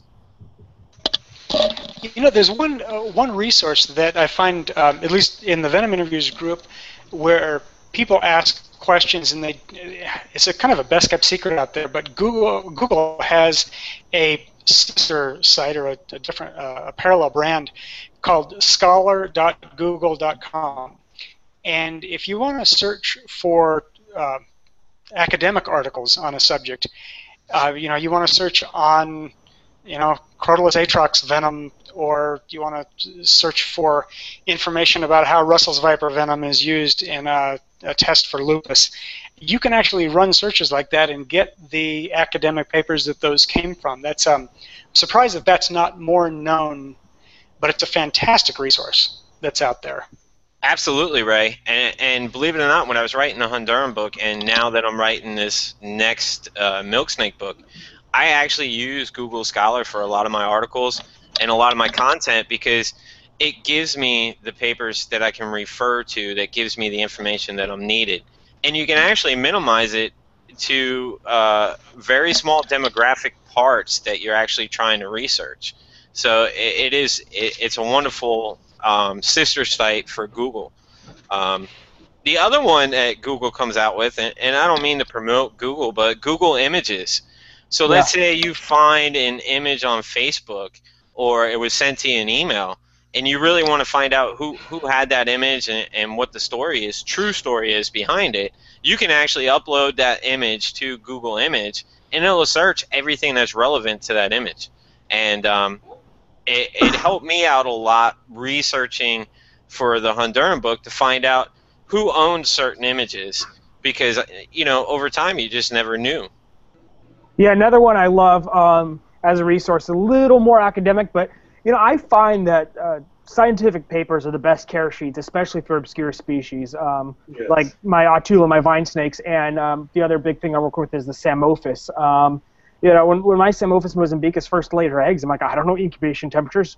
No one's bred them. But let's look at the seasonal time they lay and what the temperatures are there. JSTOR, um, it's just the letter J, and then STOR. Um, used to be an online resource where you had to buy the papers, but now they have something called the JSTOR shelf. If you sign up, it's free. You could put, I, I, I want to say, three or four articles on your shelf and read them, and then return them like a library, and it doesn't cost you anything. So that's another great resource. Now that they have the JSTOR shelf to actually read and take in this information. Um, not Google Scholar, not the great free resource, but it is nice because you can kind of rent from this academic library where before you had to pay for access or have university access. Well, that's great to know, uh, Mike, because actually, when you do the Google Scholar, a lot of times they send you to JSTOR. JSTOR, yeah. So yeah, that it's, it's jstor.org, and I, I, I want to say it's called Shelf, or um, I'll look up the actual name, but it's a great. It, it's only been the last few months since they had that. It's really kind of improved that site for me, for my use. That and another one I love that I, I send people to a lot is actually the IUCN Red List uh, website, and I, Yep. uh, because it actually has range maps and links that can send you in directions, and then you can click on those links and it'll send you a reptile database, and you'll eventually find a key if you just keep clicking enough links. Um, that's another IUCN Red List is just a, a great site for uh, if you want to look up a species and try to get some background on it. What about you, John? Where, uh, you write articles. You write a ton of content. Uh, what's one of your favorites? I see you post a couple of them online. Yeah, Google Scholar, um, my personal library, uh, the archives that I People have. have those. People have those still. Yeah, yeah. Some people still have those. I have uh, old Klauber books and uh, some uh, James Tindall book over there, and uh, uh, yeah, a bunch of stuff. uh, here's the uh, IUCN Red List. I don't know if this is going to work. Let's see if it does. That Mike was talking about. This is the IUCN Red List um website. IUCNRedList.org. And uh, like you were saying, they have range maps and all kinds of stuff, killer stuff over here. Uh, that it's very good resource. That's one of the ones that I use, that I'm currently using for uh, the Uromastyx book is the IUCN Red List for sure. And then, uh, but that JSTOR one, I'm very interested in because that, uh, like uh, James was saying, a lot of the times we get referred to JSTOR, but it's like you know you got to pay 35 bucks or whatever for for the uh, article to get it. And it's like, well, that ain't gonna happen. Yeah, I mean they're not all free, but a lot of them are. Most of the ones that are in digital copy, you can put to your shelf and read them um, for a temporary period at no charge, and it's it's great. It really, uh, you know, when you're for me when I'm I'm tinkering and researching a new species and deciding how I'm going to set it up and I'm going to acclimate it, um, or just general curiosity because I go on tangents uh, if you can't tell. Um, you know, I, I love that they added that. It really has made me uh, use that site a lot more. Well, 35 bucks? Nope. Yeah, exactly, exactly. Now, uh, as far as uh, cinematography and archiving and uh, older footage and stuff like that, is anyone uh, preserving the archives of the older, like, uh, you know, the Miami Serpentarium uh, film footage and stuff like that that's still around? Is anyone doing any conservation with that old footage or any of the old footage that we have? You know, that's a great question. I, I'll, I will say it's funny. Um, I did a show called uh, Shark Week's 25 Best Bites, and it was like the 25 best clips ever shown on Shark Week. Um, Discovery didn't have anything more than like five years old on hand. Like all the pri and it's been going on for 25 years. They didn't like they're like, oh, we could look for it. So um, who knows if even that's been archived? So something even more obscure. Um, I'd be surprised if it were. You know, I, I I've started collecting scientific papers just for that that reason. Um, I'm collecting all the old Klauber papers because I'm like, you know, I don't know if anyone's really archiving this. I will. Um, but like you're saying, Miami Serpentarium, I would be surprised if it actually was being archived, unless a university's picked that up as a project. Probably not. I actually, I actually about five months ago got to see some 50-year-old footage from Miami Serpentarium. Oh, Um, and, it, and it was and it was in what where a lot of this old footage probably is is in people's private collections, and Yeah. it, this had been converted to DVD. I, I wish I had access, to it, but it was in somebody's personal library. Uh, uh, you know, a picture of someone who's now retired when he was a teenager working with Bill, and it was just to see that ancient footage is just you know, it was mind-boggling to see this little piece of history. Uh, you know, in our terms now, 50 years is a long time, but to see video of that was, you know, it, the uh, the actual clip in question was a uh, a very large uh, croc that had gotten out of its enclosure, and what looked like an all-day project to try to get it back into its enclosure, and all of the different things that they had tried to get this. God, this croc must have been I don't know five or six meters long. It was just just this enormous animal. Um, but there's video that that exists, uh, and there probably is a good amount of footage like that that's in people's private collections, and I hope that it's getting preserved and, and maybe it's, someday it'll get organized And some. That would be. It, it was just phenomenal to see. No kidding. Wow. I haven't seen any old footage on, on the internet. You know how sometimes you kind of scroll through and, some, and people will post stuff? I haven't seen any old uh, uh, reptile herp related footages. Uh, that's kind of kind of weird that um, sh- they wouldn't even have 10 years back of shark footage. I mean, as popular as Shark Week's been, you would think they would actually keep it. Yeah, and they do keep some, but not not in a, a uh, archive that they knew about. Maybe it's turnover, who knows? But um, yeah, I mean, it, it's it's it's scary to have these kinds of archives that we'd like to keep for generations in private hands because when someone passes away and they see these cassette tapes that say Miami Serpentarium, what are the chances that's actually going to be preserved properly and more likely just tossed out as junk? You know, I know uh, that that's not the kind of thing you're going to yard sale, and, and more than likely, unless the uh, family's uh, herpetologist, it's not the kind of thing they're going to keep. So, uh, you know, that, that's actually there you go. There's a great project someone needs to get on, but there's so many of those. Where do you start? John, you got all the time in the world, man. Why don't you start? Uh, uh, Yeah, let me get right on that. Start uh, flying Mike around to start archiving all the uh, Miami-Dade Serpentarium private footage you can find.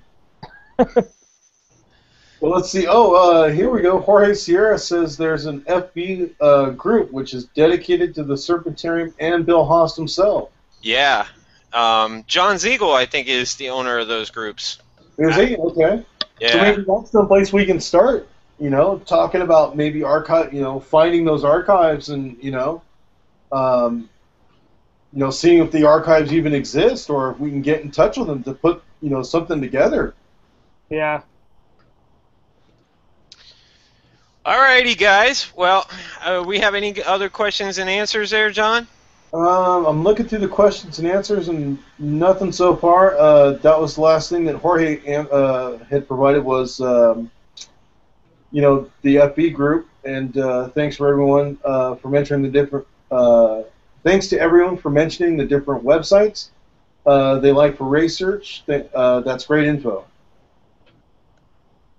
I posted links to those on the um, event page. So You've been posting the links, Chad?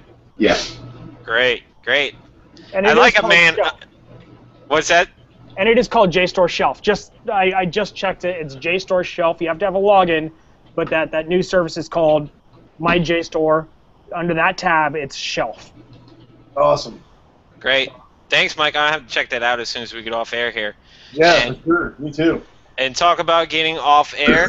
Um, I would like personally thank Mike and Ray for being on the show and Christine. Um, I thank you guys so much. You, you brought so much to the table tonight, and it was a, a topic that I was really interested in and kind of having an outlook on uh, cinematography from the old days to now to, to what we may see in the future.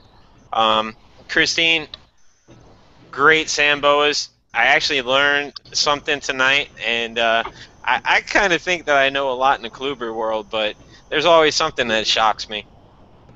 Thank you for having me. Definitely a pleasure, Christine. I really like that paradox boa too.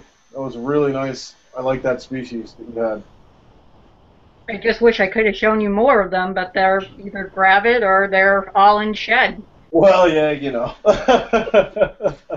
Well, it's that time of year. It's that time of year.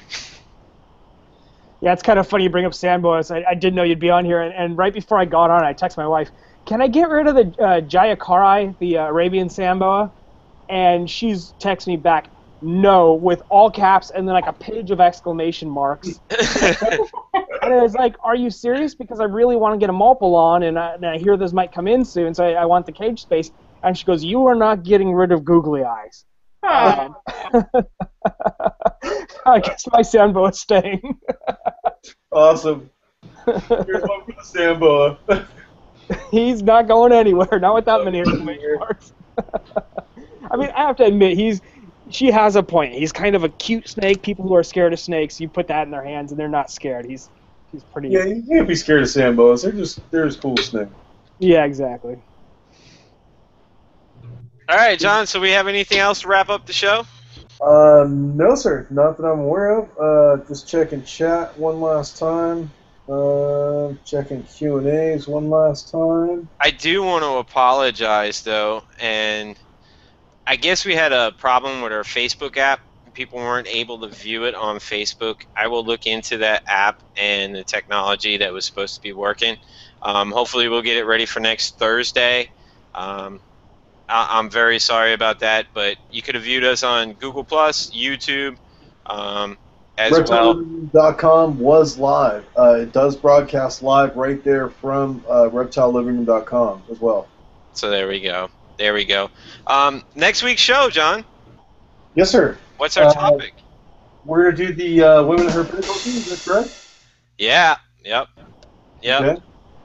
And uh, basically, what that is, uh, we're going to bring in the uh, females in the industry that uh, are interested in coming on board. We have, uh, I believe, Heather Wong is confirmed, and who else do we have confirmed so far? That's all we have. Definite confirmed. We have a couple more actually in the works. I'm just waiting on. Uh, they wanted to watch the show and see what kind of content we were putting on before they agreed to come on the show. Very cool. So, When um, you had me on, oh, I'm sorry, guys. I just Hope you can recover from it. Good luck. yeah, really. And when, uh, once again, we like to thank uh, Ray Morgan uh, from the Venom interviews. Ray, how is the editing going on that? I know I keep harassing you every time I talk to you, but I have to. I I know. Well, one of the, the the difficult parts about doing something for the first time is you, you you're really bad at predicting how long it's going to take, and then you Exactly. bite off a project the magnitude of this, and and your estimates are so wildly off that it becomes a running joke. But um, the uh, the last section of the film is the one the collection of five chapters that deals with safety. Uh, Right. One of those chapters is done done, and I'm finishing pieces of the other chapters um, frequently. I just uh, finished a, another chapter day before yesterday on uh, fasciotomy, and then I've got uh, a, a bunch more going uh, that are getting, you know, they're, they're falling like dominoes now. So I'm hoping that uh, by sometime, you know, late summer, or early fall, we have a, a real film to look at. Awesome. Sounds awesome. So, Mike, are you working on anything uh, reptile related right now, or are you just going around playing around with the cameras and stuff? Yeah, I mean, unfortunately, um, in this business, I can't announce anything till it's done. Um, I've got Oh. three different reptile-centric shows in development, um, some with some promising stuff, and I have some shows taking me to um, some cool locations, uh, animal-related but not reptile-related. So I'm looking forward to uh, those because, of course, field herping and tons of photos from Peru, and uh, you know, on the hobby side, I've got uh, plenty of eggs right now, and and Jordan and I are talking about the next RAACA thing. So there's stuff going on, but unfortunately, the fun stuff I can't talk about. Okay. All right. And uh, now, RAACA, let's give him a shout out. Where, where can we find out about RAACA? Uh, you go on to Facebook. Um, if you have a Facebook account, that's a silly question anymore. And you type in uh, reptile and amphibian charity auctions. Okay. Awesome. And uh, there's also uh, raaca.net, R-A-A-C-A.net, and uh, that has information about the next upcoming events. And, and we have something in the works. We just haven't uh, announced it yet because, like I said, this is a busy season for. They're still getting calls uh, for everyone around here. exactly. Exactly. So yeah, raaca.net and Facebook are the two sources for that. Okay. Very cool. All right, And, Chad. uh, you- Chad, you're gonna get those up on the event page for us. Absolutely. Even All though they cost me a lot of money. Spend way too much on there. What'd you win? A couple leopard geckos. Um, Awesome. yeah, the first one. And, And a stick on and a stick on goatee. Yeah, uh, you know the auctions are a lot of fun, um, but sometimes you win stuff and you're like, why did I do that? Um, I think the best was my buddy Husam. Uh, he won the dog gift certificate and he doesn't have room for another dog, so now he has like a thousand dollars to dogs and he has no room for it. so I mean they're they're fun. Um, sometimes you pay more than you should have. Sometimes it's way cheaper, but you know it's it's a good rally grassroots behind a cause. Definitely, definitely. And uh, Ray, we can find you at the uh, Venom Interviews group uh, on Facebook. Yeah, if you go to Facebook and search the Venom interviews, you'll find uh, two uh, two results. One is the Venom interviews group, which is about 3,000 people. Um, it's a very active, very interesting group. The other one is the Venom interviews page, where I'll occasionally post some interesting stories or updates on the progress of the film. Uh, but the, really, the group is where all the action happens. Awesome, very cool. And James, where are we find you at? Where are you gonna find me at? well, you can find me at Cold Blooded Publishing. You can find me at Reptile Living Room. You can find me at Tremendous Tricolors. You can you can probably find me uh, very easily on uh, Facebook, Google Plus. Uh, it's not hard to find my ugly mug floating around somewhere. Now, what do we got hatching out this week? Anything? Or uh, what's laying this week, I should say. No hatches. Actually, um, pretty surprising. Uh, it's only May 1st, but uh, I should have snakes hatching in about 30 days. I got a little more than 125 eggs on the ground, and this is like the earliest part of breeding season. So for the next four to five, six weeks, I should have two, three females a day lay. So it's going to be pretty busy around here, and uh, of course working with the show and stuff. But uh, I'm pretty excited. I got some really cool projects coming coming up this year. Um, I'm breeding some Yucatan milk snakes. Um, not many in the hobby. Um, Lampropeltis, Triangle, and Blanchardi. Not many in the hobby working with them. Um, so it, it's definitely going to be a decent year for me. Hopefully, if everything goes well. So I'm pretty excited about this year. Awesome. Very cool.